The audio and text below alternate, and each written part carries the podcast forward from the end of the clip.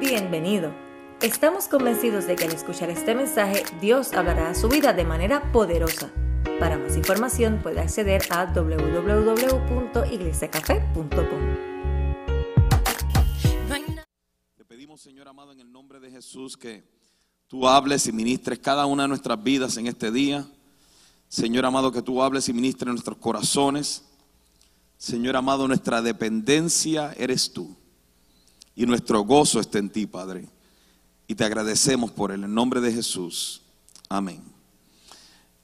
Eh, a, todas las madres, a todos los que nos visitan por primera vez, eh, eh, no tengo de costumbre, no tengo por costumbre, y la verdad el caso no, no me, no, me, no creo que me vaya a acostumbrar, eh, que cuando tenemos este tipo de, de- de- celebraciones, como el Día de las Madres, Día de los Padres, cambiar el mensaje eh, para tratar de traer un mensaje a, a- a la mamá o al papá o a todo lo demás, generalmente no acostumbro a eso y hoy no va a ser la excepción, o sea, yo cada vez que me reúno, cada vez que abro la escritura, cada vez que hablo de ella, quiero hablar de una sola cosa y de una sola persona y es de Cristo Jesús.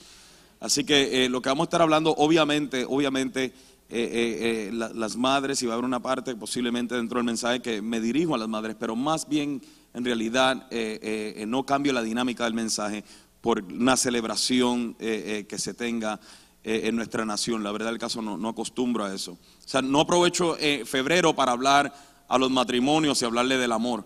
Simplemente continuamos predicando la escritura, que a eso fue lo que yo creo que usted vino. Estamos en la serie de mensajes Señor y Rey y, y- estamos hablando y estamos tratando de, de buscar, o, más bien, yo estoy tratando de buscar la manera de motivar, a motivarnos a todos nosotros, a enamorarnos más de Cristo. Estoy tratando de buscar de una manera u otra, de poder presentar a Cristo de una forma en la que usted, cuando terminemos esta serie de mensajes, no solamente tenga una mayor revelación de quién es Cristo, sino que pueda venir y decir, men, yo quiero, o sea, una mayor relación con Cristo, yo quiero exaltar a Cristo, quiero vivir para Cristo, y es lo que estoy tratando de hacer por medio de esta serie de mensajes, tratar de presentar a Cristo desde una perspectiva en que usted, eh, al finalizar, eh, esta serie usted pueda decir, yo, yo necesito más de Cristo, yo amo a Cristo, yo quiero vivir para Cristo, quiero honrar a Cristo en todo lo que haga. Amén. Ahora, como introducción quiero contarles algo que conté hace unas semanas atrás. Eh, eh, lo cre- creo que lo conté un jueves, así que si ya lo escuchó me perdona. Pero he estado meditando mucho en esta experiencia que yo tuve con el Señor. Y fue una experiencia que mientras yo estaba orando una mañana, eh, comencé a alabar al Señor, o sea, comencé a alabarlo y alabarlo y alabarlo, no con cánticos, sino buscando manera en de venir y describirlo a Él, o sea, y venir y venir y honrarlo a Él, y comencé a alabarlo, alabarlo, alabarlo. Y durante la oración, eh, de repente comencé a pensar en la eternidad, o sea, comencé a pensar eh, en, en cómo será la vida luego de que morimos a este cuerpo, luego que morimos a esta vida. O sea, y comencé a meditar en eso y a darle gracias a Dios por la eternidad. Y, y de repente entré en un miedo profundo. O sea, yo le estoy hablando, eh, no estoy hablando un miedo reverente, estoy hablando un miedo impresionante, estoy hablando un terror. O sea, no, no, no, no, no le puedo describir, aunque tratara media hora de describirle cómo fue que me sentí, no pudiera describírselo. O sea, pero nunca en toda mi vida, o sea, nunca en toda mi vida yo había sentido tanto miedo y tanto terror. Y lo, lo- lo curioso es que yo estaba orando. O sea, no, no, era, no, no vi una película de misterio, yo no veo películas de misterio, no había algo que me, tenía, me, estaba dando miedo. Yo estaba adorando al Señor, lo estaba alabando, estaba dándole gracias a Dios y de repente entré en un miedo terrible. O sea, estoy hablando de un miedo en donde yo le clamaba a Dios y le decía, Señor, por favor, o sea, no, no en, esta, no en esta forma, o sea, no, no le puedo describir porque aún era, era un dolor intenso el que sentía y le, y le rogaba, no me dejes sentirme así. O sea, no me dejes sentirme así. No era una opresión satánica. Yo sabía que no era una opresión satánica. O sea, eh, eh, eh, no, era nada de eso. Pero era un miedo, un tormento que yo nunca había sentido en toda mi vida. Mire, yo, le quiero decir algo. E- Esto duró como unos cinco minutos, máximo diez si acaso, pero fueron unos cinco minutos, pero para mí fue como una eternidad. O sea, fue tanto el miedo que yo le clamaba a Dios, por favor, por favor, no me dejes sentirme así. Y yo me ponía a pensar, o sea, luego meditando yo decía, si así yo me sentí estando en la presencia de Dios, cuánto más será el infierno. Y, la, cosa es de que cuando yo comienzo y le digo, por favor, no, no, te ruego, te clamo, por favor, no me dejes. Y yo le clamaba llorando con gritos, o sea, no, no, no quiero sentirme así, por favor, que yo no me levante de aquí sentirme así. De repente el Señor me muestra el Calvario. No estoy diciendo el Calvario como fue, no estoy diciendo que yo vi a Cristo, la imagen de Cristo crucificado en la cruz y que yo le puedo decir ahora que tuve una visión. No, no, no. O sea, fue simplemente como una imagen, un paisaje del Calvario. O sea, con la cruz al final y de repente comienzo a decir, el miedo comienza a disiparse, el terror comienza a disiparse y va cambiando, mi, ser cambia de tristeza, de terror a gozo y alegría.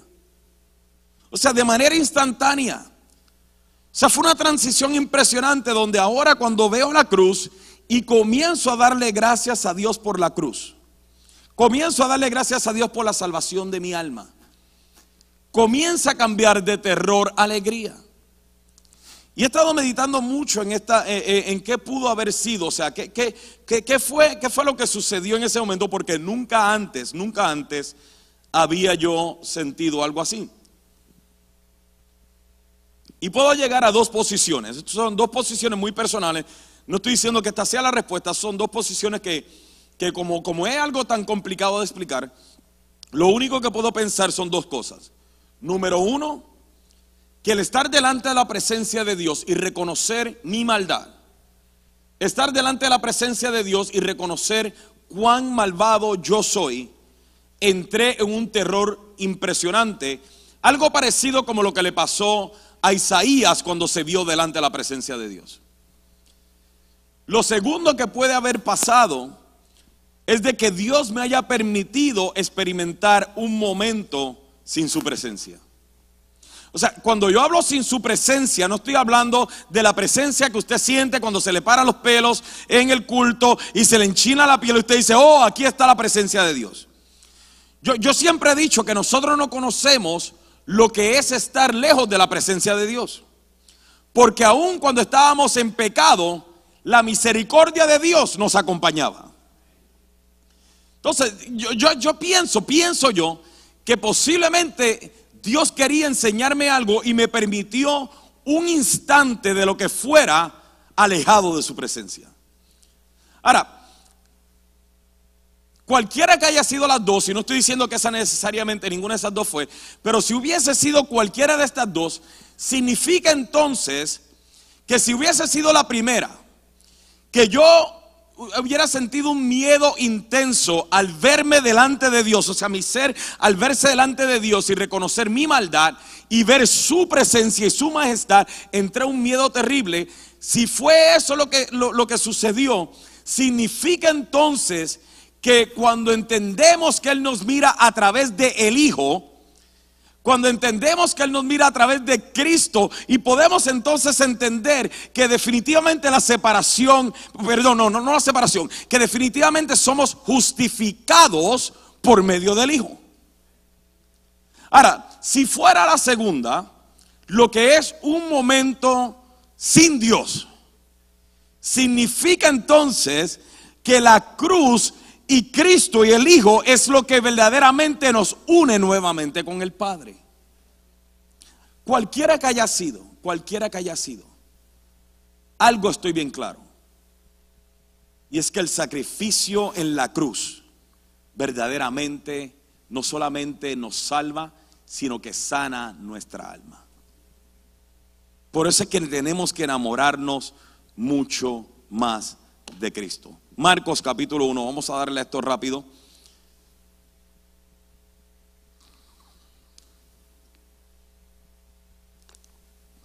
La semana pasada hablamos, a los que están aquí, he explicado de que vamos a estar estudiando el libro de Marcos, pero vamos a estar usando diferentes evangelios y diferentes eh, eh, eh, posiciones para poder venir y plasmar esta serie de mensajes.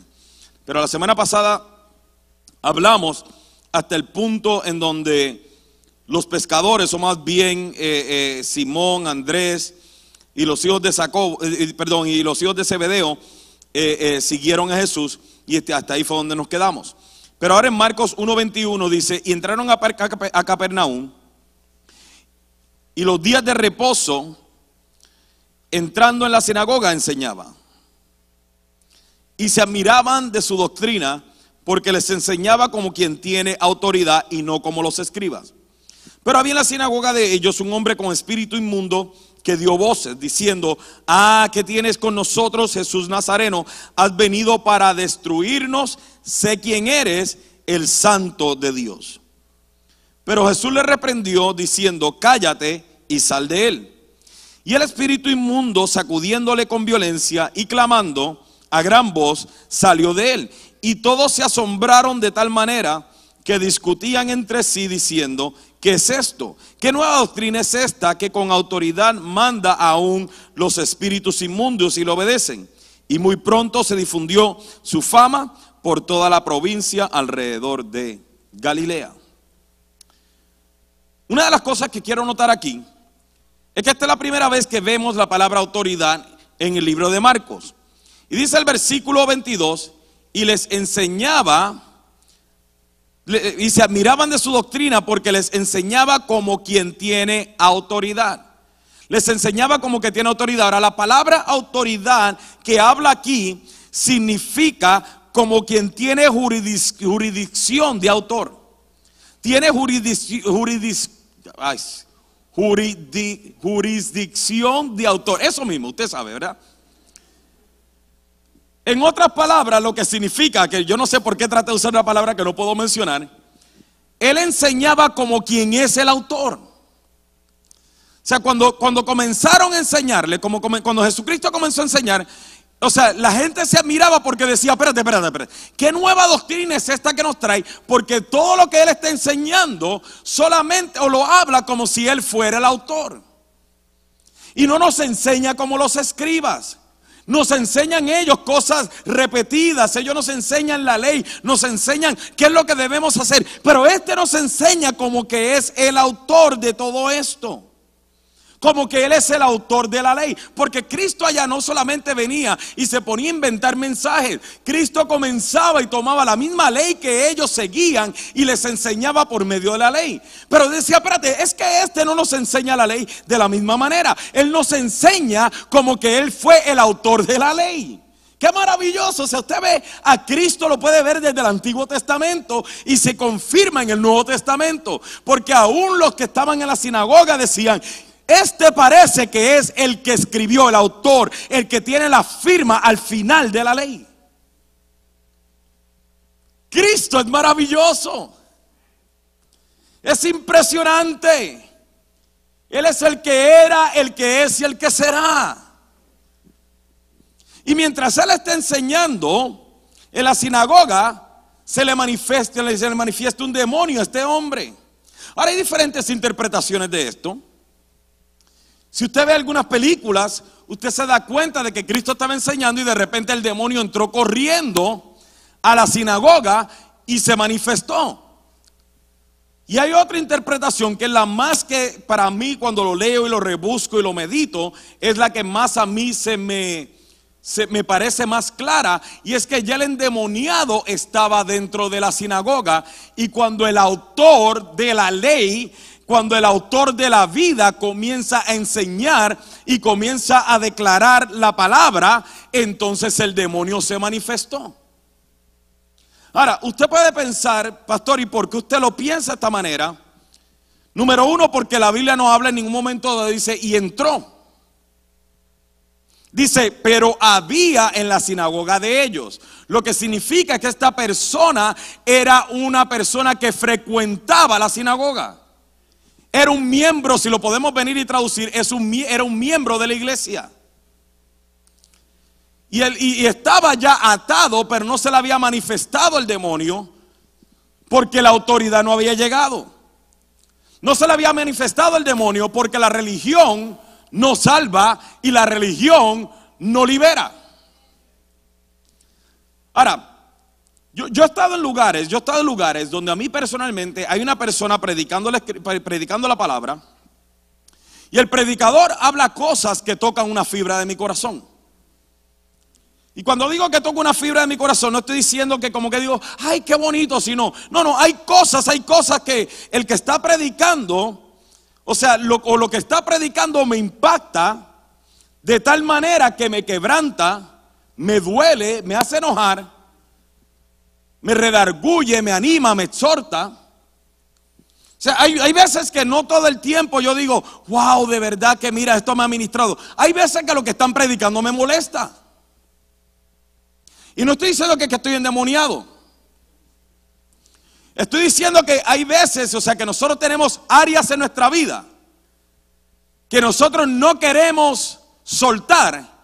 Y cuando la palabra viene y azota el área de nuestra vida que no queremos soltar, nos molesta, nos duele. No, algunos nos quebranta, a otros nos redarguye, a otros nos exhorta.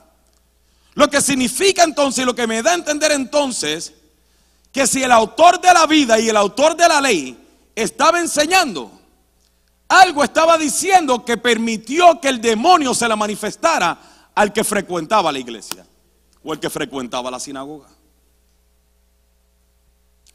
Hace años atrás, bueno, hace, cuando yo me convertí, eh, yo estaba en, yo, yo he contado este testimonio muchas veces y me perdonan, pero es que se presta para esto. Yo estaba en un Promise Keepers, yo estaba en adulterio. Yo quería seguir en adulterio. Yo por mí hubiese vivido toda la vida en adulterio. Hasta que este predicador ese día comienza a decir, tú hombre, en inglés, que tienes dos mujeres y te crees que te las sabes todas. Tú eres un cobarde, cobarde, cobarde. Y ese día, ese día, habían 40 mil hombres en el Astrodome, fue en Houston. Yo estoy en la parte de arriba del Astrodome, donde estoy mirando por la pantalla la predicación porque no se veía bien al predicador. Y de repente yo empiezo a gritar maldiciones. O sea, yo comencé a F you. Si usted sabe inglés, usted sabe lo que digo. Si no sabe inglés, no se preocupe. Una maldición. Y yo empezaba, F you, you don't know me. Yo le gritaba, tú no me conoces, tú no me conoces. Habían 40 mil hombres. Y yo estoy pensando que este hombre me estaba gritando a mí. Y yo le decía, tú no me conoces, tú no me conoces. El, lugar en silencio, gente tratando de calmarme, yo empujándolo. Y yo déjenme quieto. Y yo seguía gritando, tú no me conoces, tú no me conoces. Y de repente el hombre viene y dice, déjenlo, no lo toquen.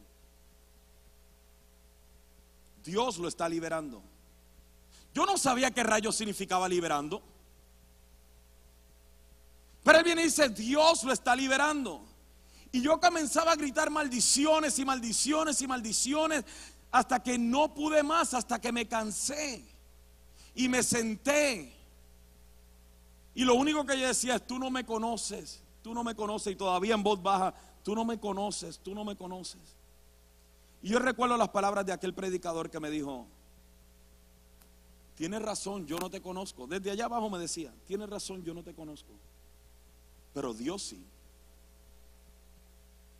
Y te ama y te ha liberado. Yo no entendía que era eso. Yo cuando le digo liberado, ¿de qué me está hablando? Pero aquí estoy hoy. Esa fue la última vez, o sea, la última vez que volví a la casa de mi amante. Ese día regresé, esa noche regresé a recoger mis cosas y a regresarme a mi casa. Hasta hoy. Lo que quiero decir es la palabra, o sea, la palabra que aquel predicador estaba desatando, la palabra que él estaba predicando, chocó con la, con la, carnalidad, con el pecado en mí y echó fuera el demonio que me llevaba y me intentaba a volver al adulterio. Lo interesante es que ya yo estaba en la iglesia. Eso es lo interesante. Hay algo que nosotros tenemos que entender. Y es que Cristo no viene a entretenernos. O sea, si usted está aquí de visita porque es el Día de las Madres, bienvenido, felicidades. Qué bueno que vino. Pero esto no es un entretenimiento. Cristo no es tu entretenimiento. Cristo no es tu moda. Cristo tiene que ser tu vida. Él tiene que ser de todo lo que se trata tu vida. No hay otra manera. Yo sé que tú puedes venir y decir, no, no, no, no. Él es algo que yo acomodo a mi vida. Si eso es de la manera en que tú ves a Cristo, no hay problema. Sigue viniendo, por favor, hasta que un día seas salvo. Pero mientras Cristo no sea el todo de tu vida, verdaderamente tú no eres salvo. Yo hablaba con Maricha, ella está aquí, ella puede venir y testificar, que yo decía, la realidad del asunto no es que nosotros hagamos un llamado y que la gente levante la mano. Esa no es la realidad del asunto. La realidad del asunto es que la gente entre en tal convicción de que Cristo es su Señor y su Salvador, que digan, yo no puedo vivir mi vida alejado de Él. Yo no quiero, yo me rehuso a vivir mi vida fuera de Él. Eso es la vida cristiana. Él no viene solamente a entretener, pero Él no viene a entretenernos. Él no viene a salvarnos de la condenación del pecado y del infierno para que nosotros permanezcamos en la misma condición. Para que nosotros permanezcamos en las mismas actitudes. Para que nosotros permanezcamos en el mismo orgullo. Para que nosotros permanezcamos en la misma indiferencia. Cristo viene a revolucionar nuestra vida. Él viene a quebrantarnos, Él viene a prometerse en lo más profundo de nuestra vida para luego transformarnos. Y esa es la razón por la que predicamos la palabra. No es para entretenerte. No es para que tú digas, oh, wow, qué palabra más tremenda. Yo no sabía eso. Uh, pastor, que muchas piedras me metió hoy. Tengo la cabeza dolorida. ¿De qué sirve que te duela la cabeza si no vas a cambiar? ¿De qué sirve que recibas todas las pedradas y que digas, ay, sí, uno se puede volver inmune a las pedradas?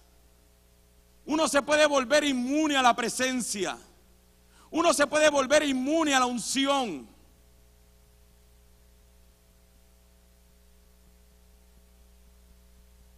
Cristo lo dijo claramente.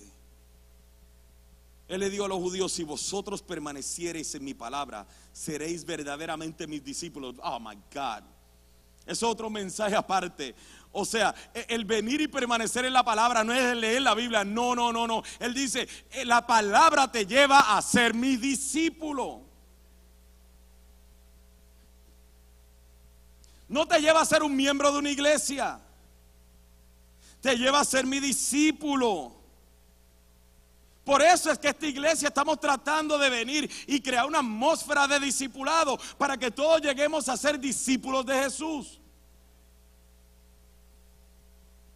Dice, y seréis verdaderamente mis discípulos y conoceréis la verdad. Ah, perdóneme, perdóneme, perdónenme. El conocer la verdad no se trata de un mensaje. El conocer la verdad no se trata de que ahora tú te sientes que era lo que hablaba yo con Maritza ese día. Y ahora tú te sientes como redarguido y te pedimos que levante la mano. Tú levantas la mano y tú dices, oh, wow, ahora soy salvo. Oh, gloria a Dios, qué bueno. Entonces, y volver a lo mismo. No, el conocer la verdad es el estudio continuo de la verdad de Cristo. Y conoceréis la verdad y es por medio de esa verdad que eres entonces libre. Y conoceréis la verdad y la verdad os hará libres. Es por lo que yo entiendo entonces que cuando Cristo está enseñando como el autor, con la autoridad del autor, se le manifiesta este demonio a este miembro de la sinagoga. Se le manifiesta el demonio a este miembro de esa iglesia. Y dice, y el espíritu inmundo, versículo 26 sacudiéndole con violencia y clamando a gran voz, salió de él. Hay algo que nosotros tenemos que entender. Y es que el diablo no te va a soltar así nada más. Él quiere atormentarte. Él quiere destruirte. O sea, Cristo lo dijo claramente, que Él no vino sino a matar, a hurtar y a destruir. Pero ¿qué también nos dice? Pero Cristo ha venido para que tengamos vida y que la tengamos en abundancia. Pero si el diablo, si el diablo logra algo con nosotros, es llevarnos a pensar que aunque, aunque somos libres, Él quiere llevarnos a pensar que todavía estamos atados, que todavía somos prisioneros. Y si Él puede persuadirnos de ello, entonces nos persuade con el pecado, con la rebelión, con la desobediencia, con el orgullo, para nosotros seguir permaneciendo en una esclavitud voluntaria. No hay peor esclavitud que aquel esclavo que no quiere ser libre. Es, como el refrán que dice que no hay peor ciego que el que no quiere ver. No hay una peor esclavitud que la que usted siendo libre decide ser esclavo.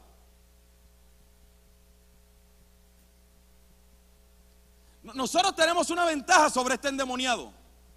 Y es que Cristo ya murió en la cruz. Y ya resucitó. Nosotros vivimos en la autoridad de Cristo. Este endemoniado necesitaba la presencia viva de Cristo para ser libre. Usted y yo ya vivimos en la autoridad eterna de Cristo.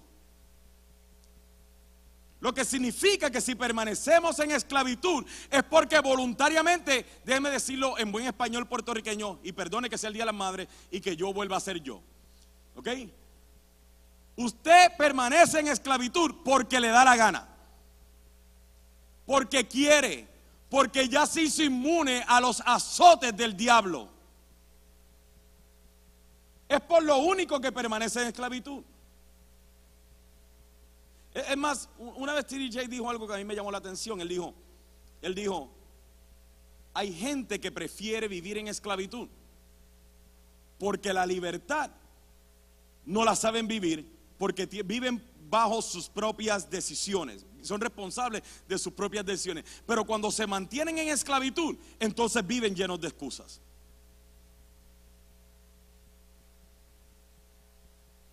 No podemos seguir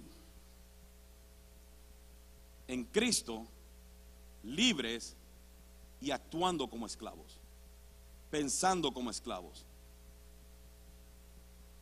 No podemos seguir en Cristo haciendo las cosas que hacíamos antes comportándonos como atados, hablando como atados, viviendo como atados, con pensamientos de atados, con actitudes de atados, con conductas de atados. Perdone con lo legalista que suena esto, pero yo sé que estamos en tiempo de la gracia. Pero la gracia no llegó para que nosotros verdaderamente siguiéramos siendo las mismas personas que éramos antes en el mundo, pero ahora somos esas mismas personas dentro de la iglesia. Éramos chismosos en el mundo, ahora somos chismosos en la iglesia. Éramos orgullosos en el mundo, ahora somos orgullosos en la iglesia. Y lo que somos, somos un montón de religiosos cuando hacemos eso.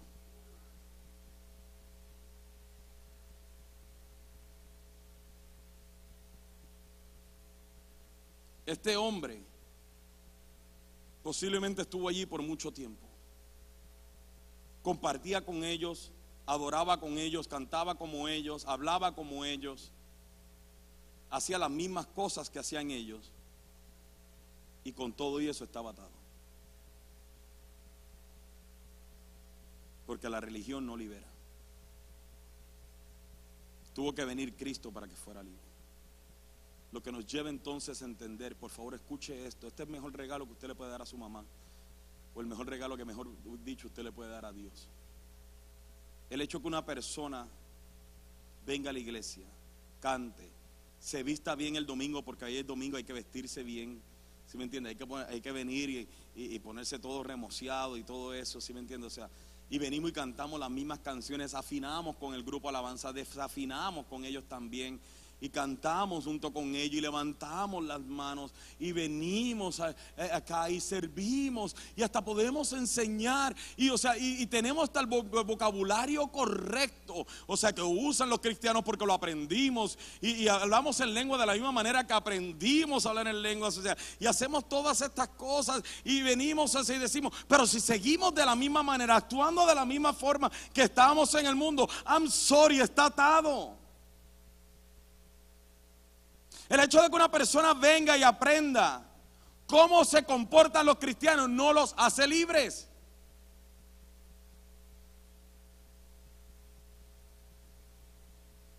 Es una vida verdaderamente entregada y agradecida con Jesús lo que nos hace libre. Es una vida completamente entregada a Jesús lo que nos hace libre. Es una vida a medias. Mire, perdón, esto es lo más religioso que voy a decir y lo más legalista que voy a decir en, este mensaje. Después de esto la voy a hacer más chévere, ¿ok? yo sé que está diciendo, ¿va, más? O sea, hay más, que, más de lo que ya ha dicho, ya más. O sea, cuando usted, cuando usted viene y ni tan siquiera, o sea, ni tan siquiera, usted, usted, usted debate, usted debate los días de culto de si viene o no viene a la iglesia. Perdóneme, o sea, usted, necesita, porque lo más sencillo, lo, más sencillo, lo más insignificante que nosotros podemos hacer para Dios es por lo menos sacar un día para adorarle. Pero eso es lo más sencillo. perdóneme, perdóneme. Yo, yo, sé que, yo sé que la mayoría de las iglesias todo revuelve al domingo. No, no. El usted venir hoy y sentarse aquí es lo más sencillo que usted puede hacer para Dios. Porque la vida cristiana no se trata de un solo día. La vida cristiana se vive todos los días, en todo momento, en todo tiempo. Es más, hay una manera más fácil hoy día de saber qué tan atado puede estar una persona. Solamente mire su wall en Facebook y usted sabe.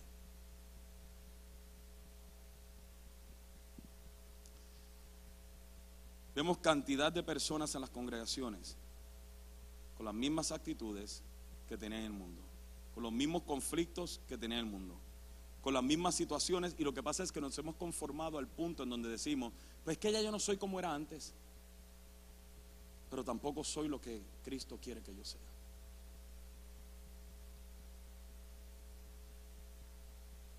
Y es que hemos aprendido cómo es que se vive el cristianismo, la parte religiosa del cristianismo, la parte de la práctica del cristianismo. Voy a la iglesia el domingo, canto, preparo mis diezmos, si es que diezmo. van a entrar ahí. Preparo mis diezmos, los doy, me siento, escucho al pastor, me llena la, la cabeza de pedradas, pero salgo y se me olvida lo que dio el mensaje. ¿Por qué se me olvida? Porque no pongo en práctica nada de lo que aprendí del mensaje. Espero hasta el próximo domingo que vengo a recargar las baterías hemos aprendido a vivir la parte religiosa del cristianismo.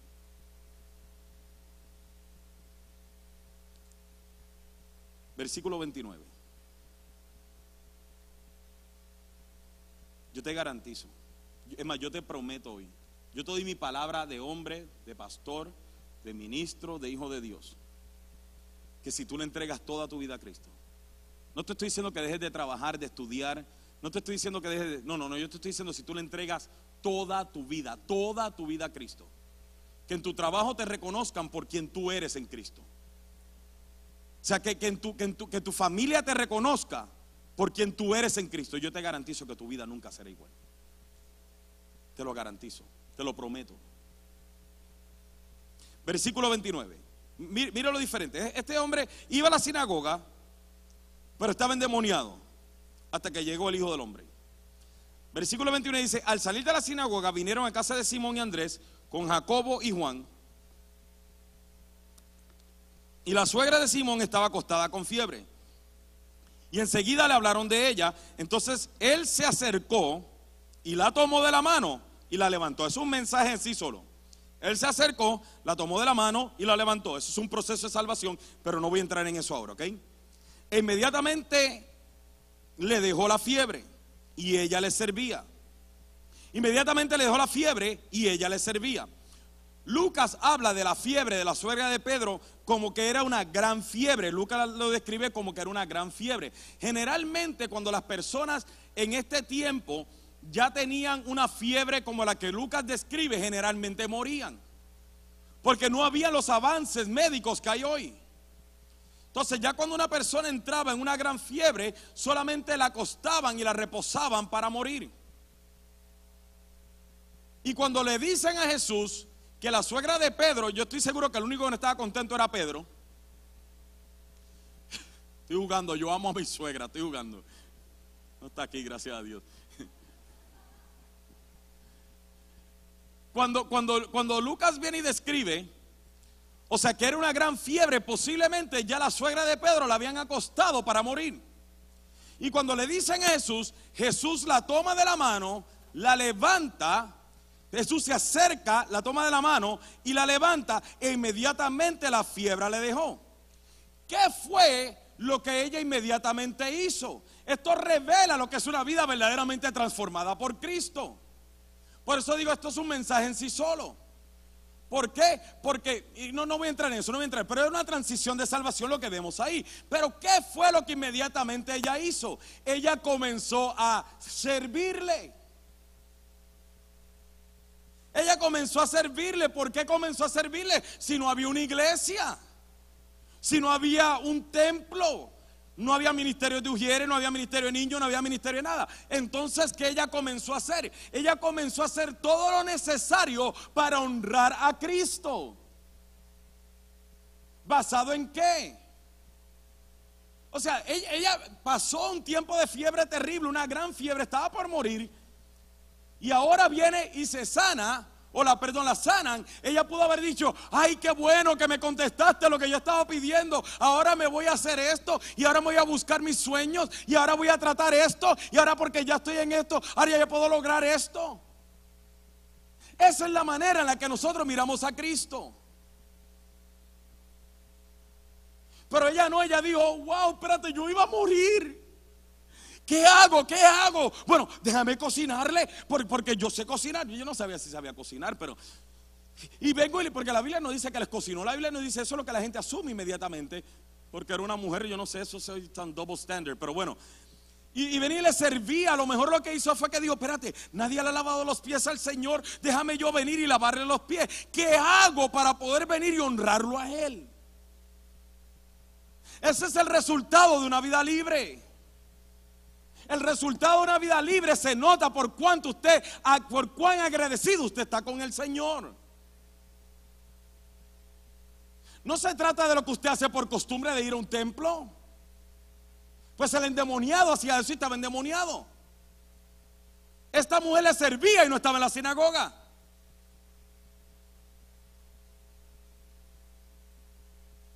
Lo que nos debe mover a servir a Cristo no debe ser el aburrimiento. Ay, es que yo voy los domingos a la iglesia y no sé qué hacer y ya me aburro de estar en la iglesia. Así que por, por eso yo vengo y yo sirvo al Señor. Por eso es que la gente cuando sirve llega tarde. Porque no lo están haciendo con agradecimiento. Lo están haciendo por aburrimiento. Hay otros, o sea, hay otros que vienen, o sea, por ejemplo, tengo un talento, yo quiero venir y mostrar mi talento. Yo quiero que todo el mundo vea la bella voz que yo tengo y de la manera en que yo canto.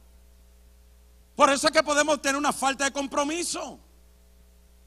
Porque todo lo que necesito es un micrófono para yo venir y sentirme que estoy sirviendo a Cristo. Lo que nos debe llevar a mover, o sea, lo que nos debe mover a servir a Cristo, sinceramente, es el estar tan agradecidos con Él por lo que hizo en nuestra vida, es el estar tan agradecidos con Él por la salvación de nuestras almas, tan agradecidos con Él por nuestra liberación y restauración que ahora no medimos, no nos medimos a la hora de servir.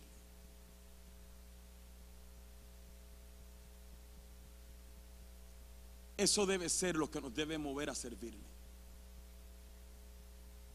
No es cuál talento tú tengas, que Él me dio este talento y yo lo tengo que poner para, el uso de Él. No, Señor, no, Señor. No, Señor.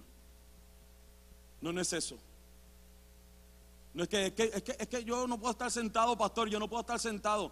O sea, tú lo que quieres decir que no puedes estar sentado escuchando la palabra. Que es lo que verdaderamente te va a cambiar. O sea, debe ser más, pastor, que estoy tan agradecido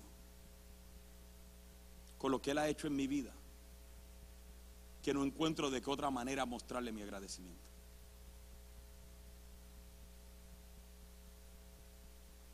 Yo no te estoy diciendo que salgas de aquí ahora por medio de esto y salgas corriendo al centro de información y pidas una aplicación para servir. Tampoco te detengo de hacerlo. Lo que estoy diciendo es de que qué tan agradecido estás verdaderamente con Cristo.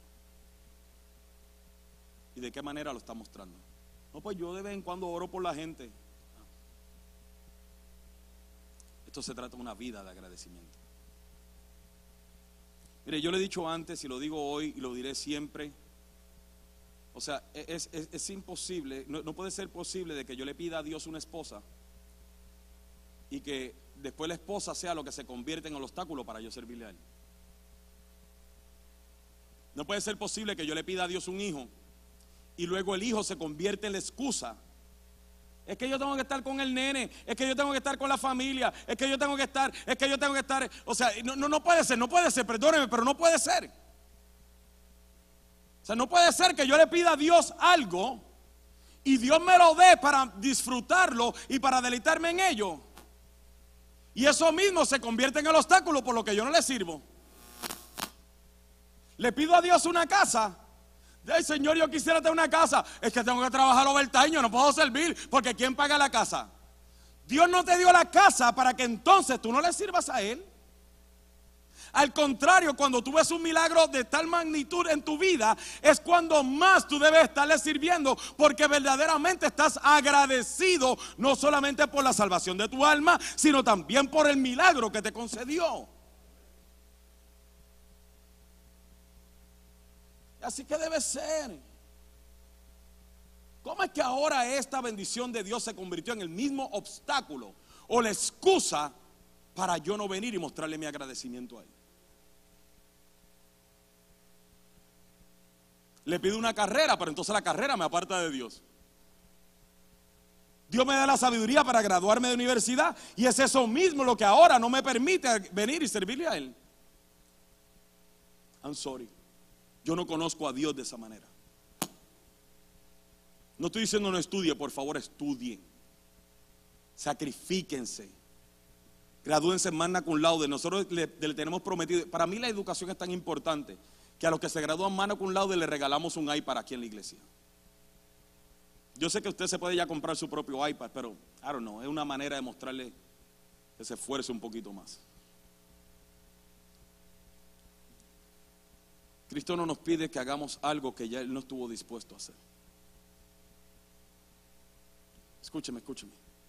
Cristo no, nunca nos ha pedido algo que, pa- para los que decimos, pero es que no todo se puede tratar de Dios. Él dejó su trono, Él dejó el cielo, dejó su propia santidad para hacerse hombre y habitar entre nosotros. Y aun cuando estaba entre nosotros hecho hombre, se sacrificó hasta la muerte y muerte de cruz.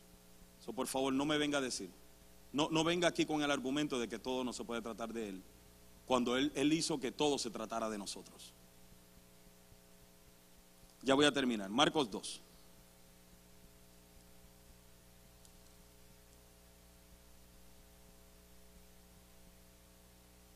¿Están enojados?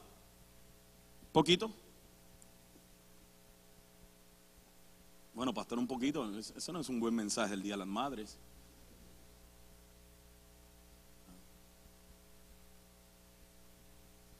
Es un tremendo mensaje para el Día de las Madres.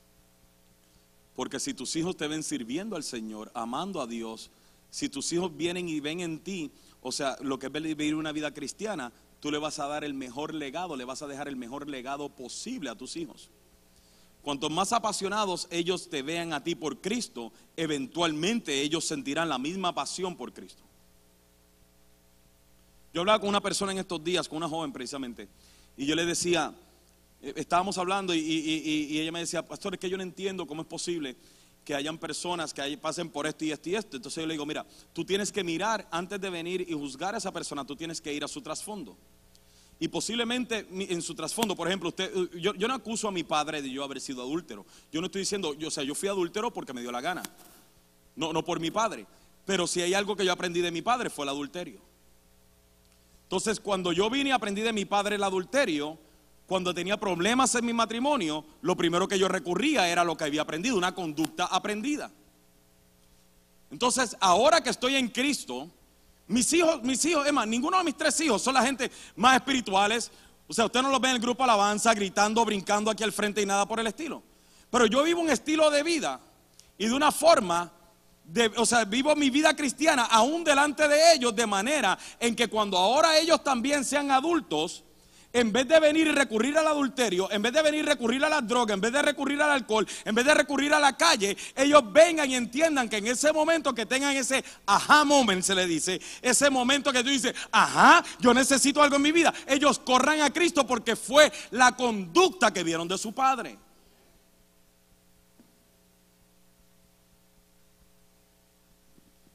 Marcos capítulo 2. Ahora Jesús entra nuevamente a Capernaum y está, la gente lo comenzó a seguir porque su fama se difundió por toda, o sea, se difundió por toda, la, por, por toda la nación. Y cuando está dentro de esta casa, la gente se agolpó de manera que no cabían. Dice el versículo 2, e inmediatamente se juntaron muchos de manera que ya no cabían ni aún a la puerta y les predicaba la palabra. ¿Les predicaba qué?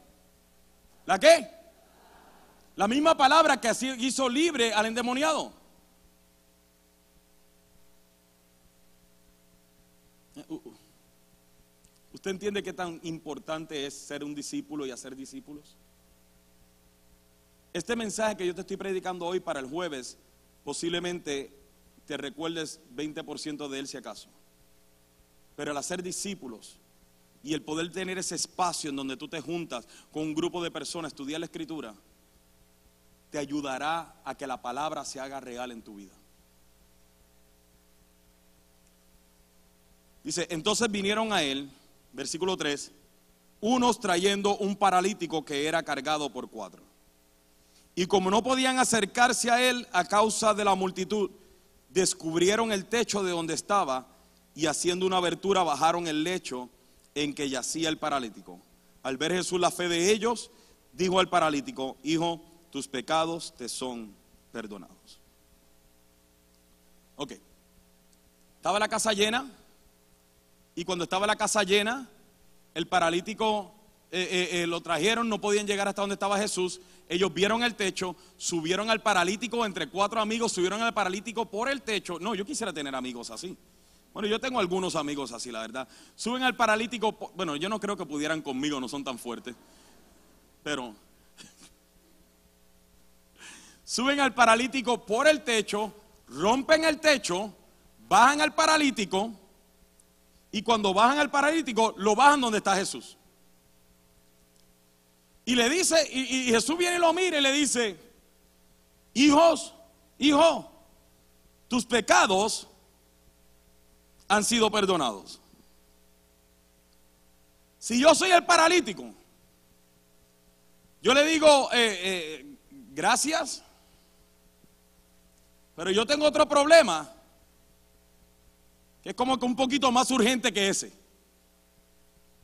Porque el que tú me digas que mis pecados son perdonados, todavía no puedo mover mis piernas. Yo, yo, no sé usted, yo no sé cómo pensaría usted, pero si usted fuera paralítico, o sea, y usted está delante de Jesús y, te traen a Él. Y Él te dice, tus pecados han sido perdonados. Tú te quedarías esperando, ok, y...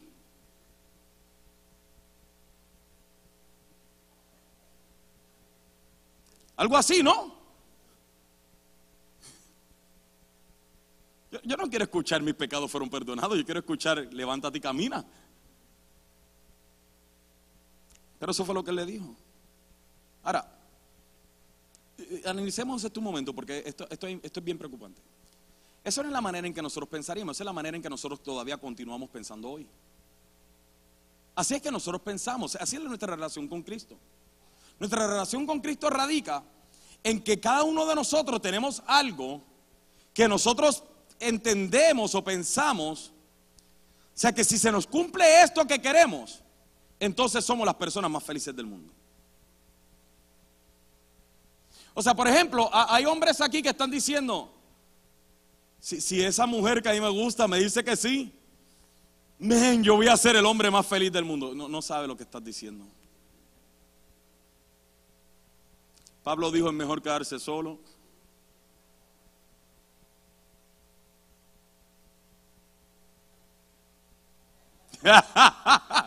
es día de la madre, ¿verdad? Ok, mala mía. Hermana, es mejor quedarse sola.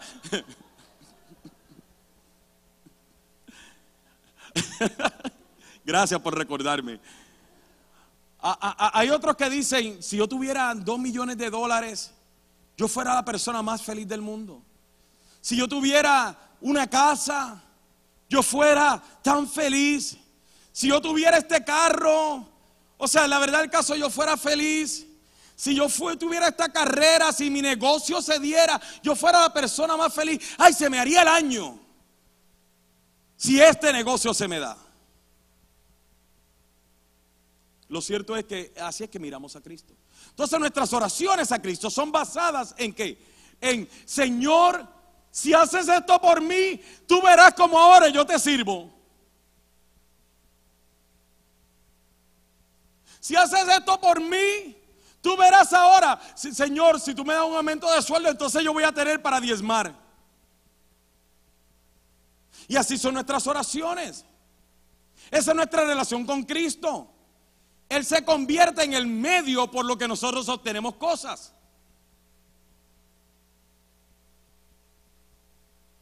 Pero eso es un engaño. Vamos a ser sinceros. Piense en algo que usted estuvo esperando. En algo que usted estuvo deseando. Ayer estábamos en un torneo de softball. Y estaba Luis Torres jugando con nosotros.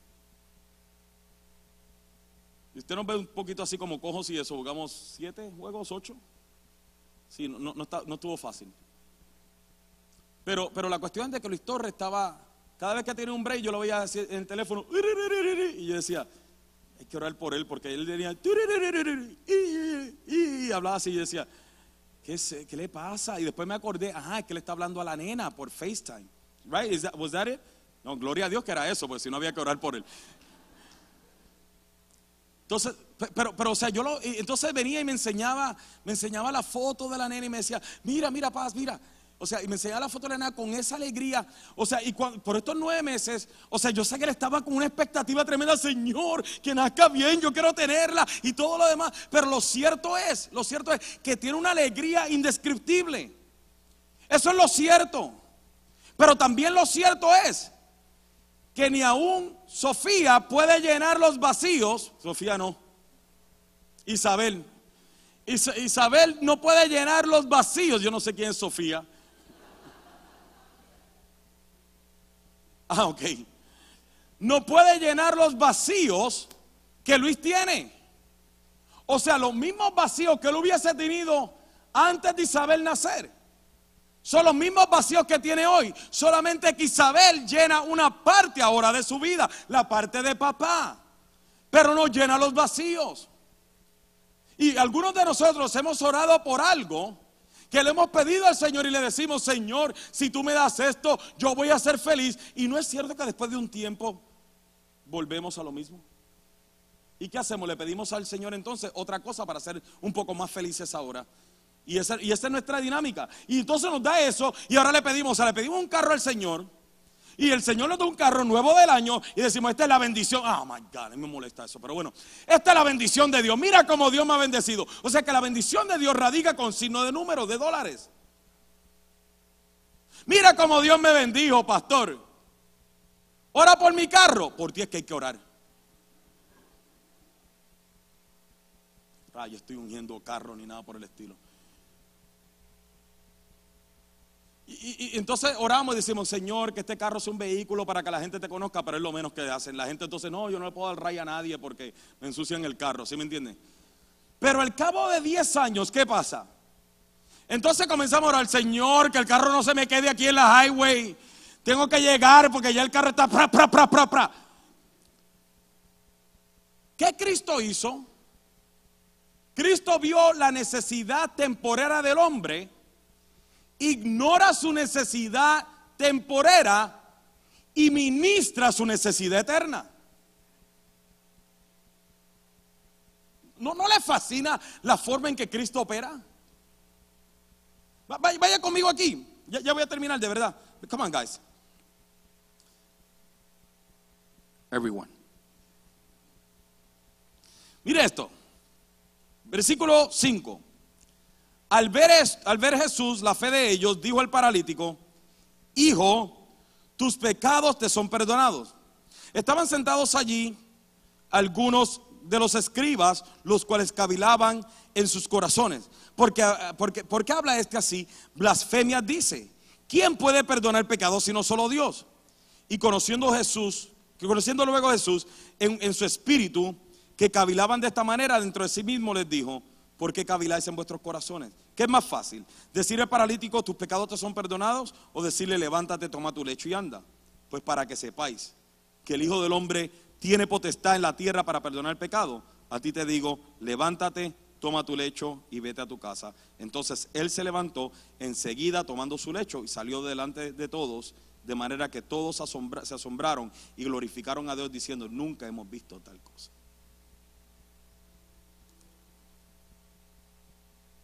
Jesús ignoró temporalmente su necesidad temporal para venir y ministrar su necesidad eterna. Y no nos parece, no nos parece interesante que la mayor, los mayores conflictos que nosotros tenemos con Dios son por cosas temporales. Es que Dios no me dio esto, es que Dios no hizo esto por mí, temporero. Pero no meditamos en lo que Él hizo en nuestra eternidad. En que ya tu eternidad, si, si tú estás en Cristo, ya tu eternidad fue arreglada. Que la casa que tienes, el carro que tienes, la ropa que tienes, el esposo que tienes, la esposa que tienes, los hijos que tienes, no, no te los puedes llevar contigo. Pero tu eternidad ha sido arreglada por Él.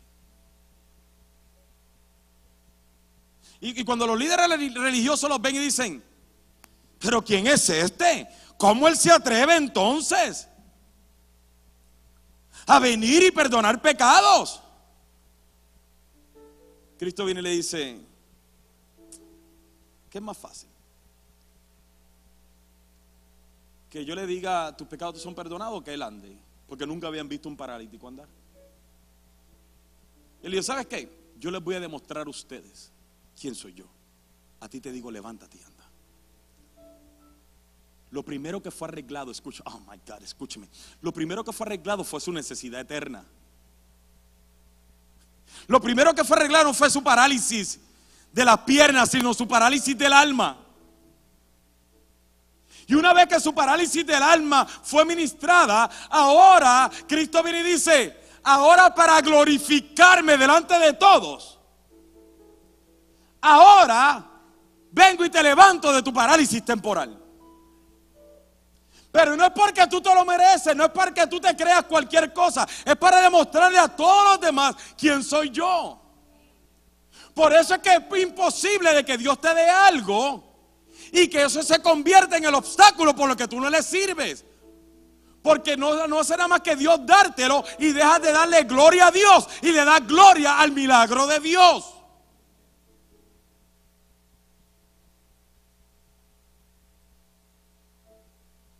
Pero si tú le das gloria a Dios en tu condición, entonces Él te, podrá, te podrá confiar lo demás. Porque sabe que si eres fiel con lo poco y Él te pone sobre mucho, también serás fiel.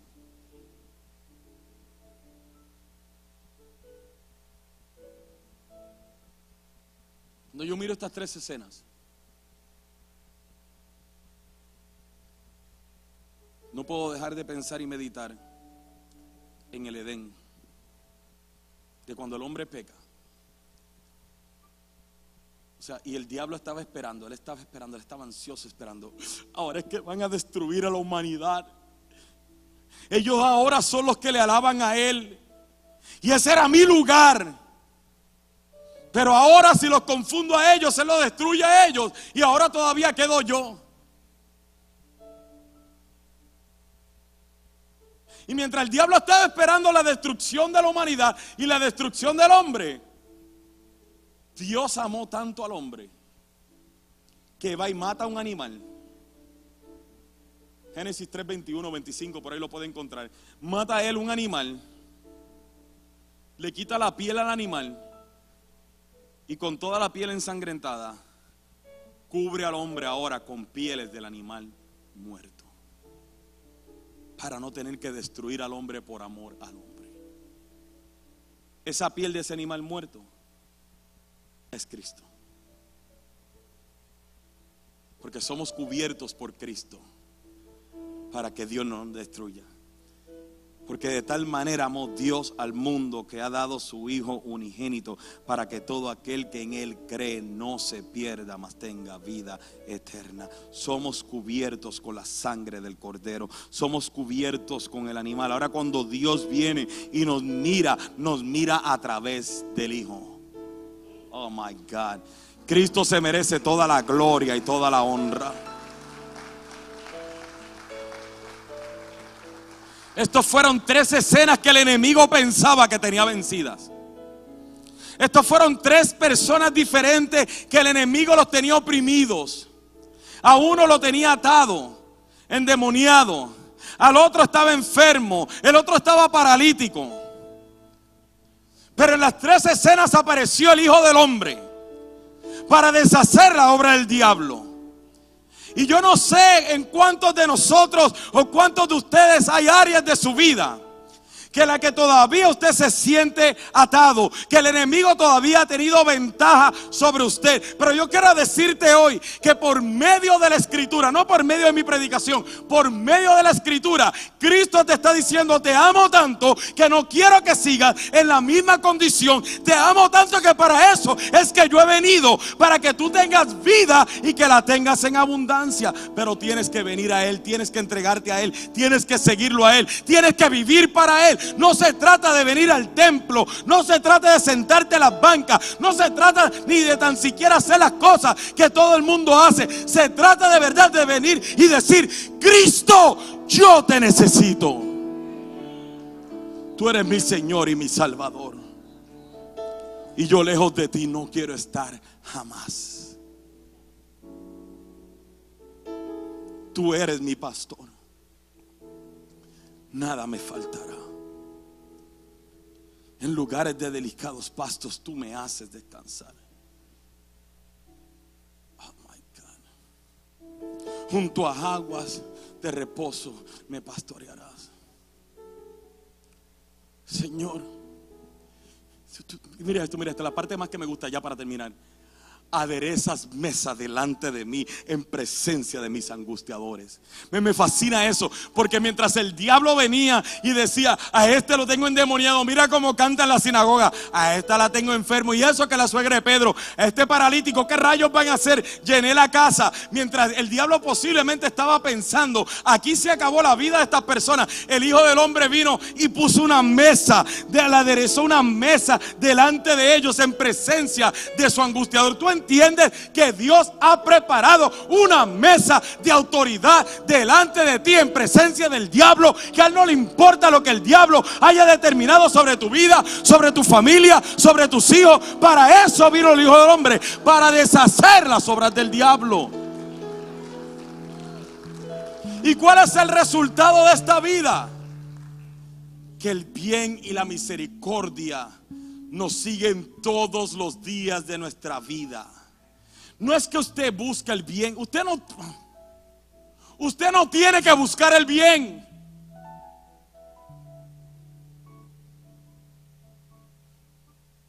Vanessa Isabel tiene que venir y decirte, "Eh, necesito ropa. Necesito zapatos." Necesito cambiarme el pañal. No, ahí está la mamá mirando. ¿Qué le hace falta? Hay que bañarla, hay que darle comida, hay que venir y vestirla, hay que entrarle eh, la crema y todo lo demás. Hay que cuidarla. Si ella viene y llora, hay que atenderla. Así es nuestro Señor. Y la verdad del caso es que Dios nos ama más que lo que Vanessa ama a Isabel. Tú no tienes que buscar el bien, tú tienes que buscar a Cristo y el bien y la misericordia, entonces te persiguen. Y en la presencia de Dios estaremos por la eternidad, por largos días. De eso es que se trata esta vida. Cristo es Cristo. Cristo no puede seguir siendo el amuleto por lo que obtenemos cosas. Cristo no puede seguir siendo el medio por lo que obtenemos cosas. Cristo se tiene que convertir en nuestra meta. Es Cristo nuestra meta. Con Cristo es todo o nada. Ponte de pie, por favor. Espíritu Santo de Dios. Ministranos, ministranos, ministranos, ministranos, ministranos. Espíritu Santo de Dios. Que nos convirtamos en personas que amamos a Cristo. Que disfrutamos la libertad que tenemos en Cristo. Que sirvamos a Cristo. Que vivimos, vivamos una vida de alabanza por Cristo que exaltemos a Cristo, que amemos a Cristo, que hagamos lo que sea por Cristo. Se trata de Él. Se trata de. Como ha sido de bendición para ti, te exhortamos a que puedas bendecir la vida de otro. Recuerda, existimos para ser discípulos y hacemos discípulos para hacer la diferencia. Si deseas saber más acerca de Iglesia Café o dar alguna donación, puedes hacerlo a través de nuestra página de internet a www.iglesiacafé.com.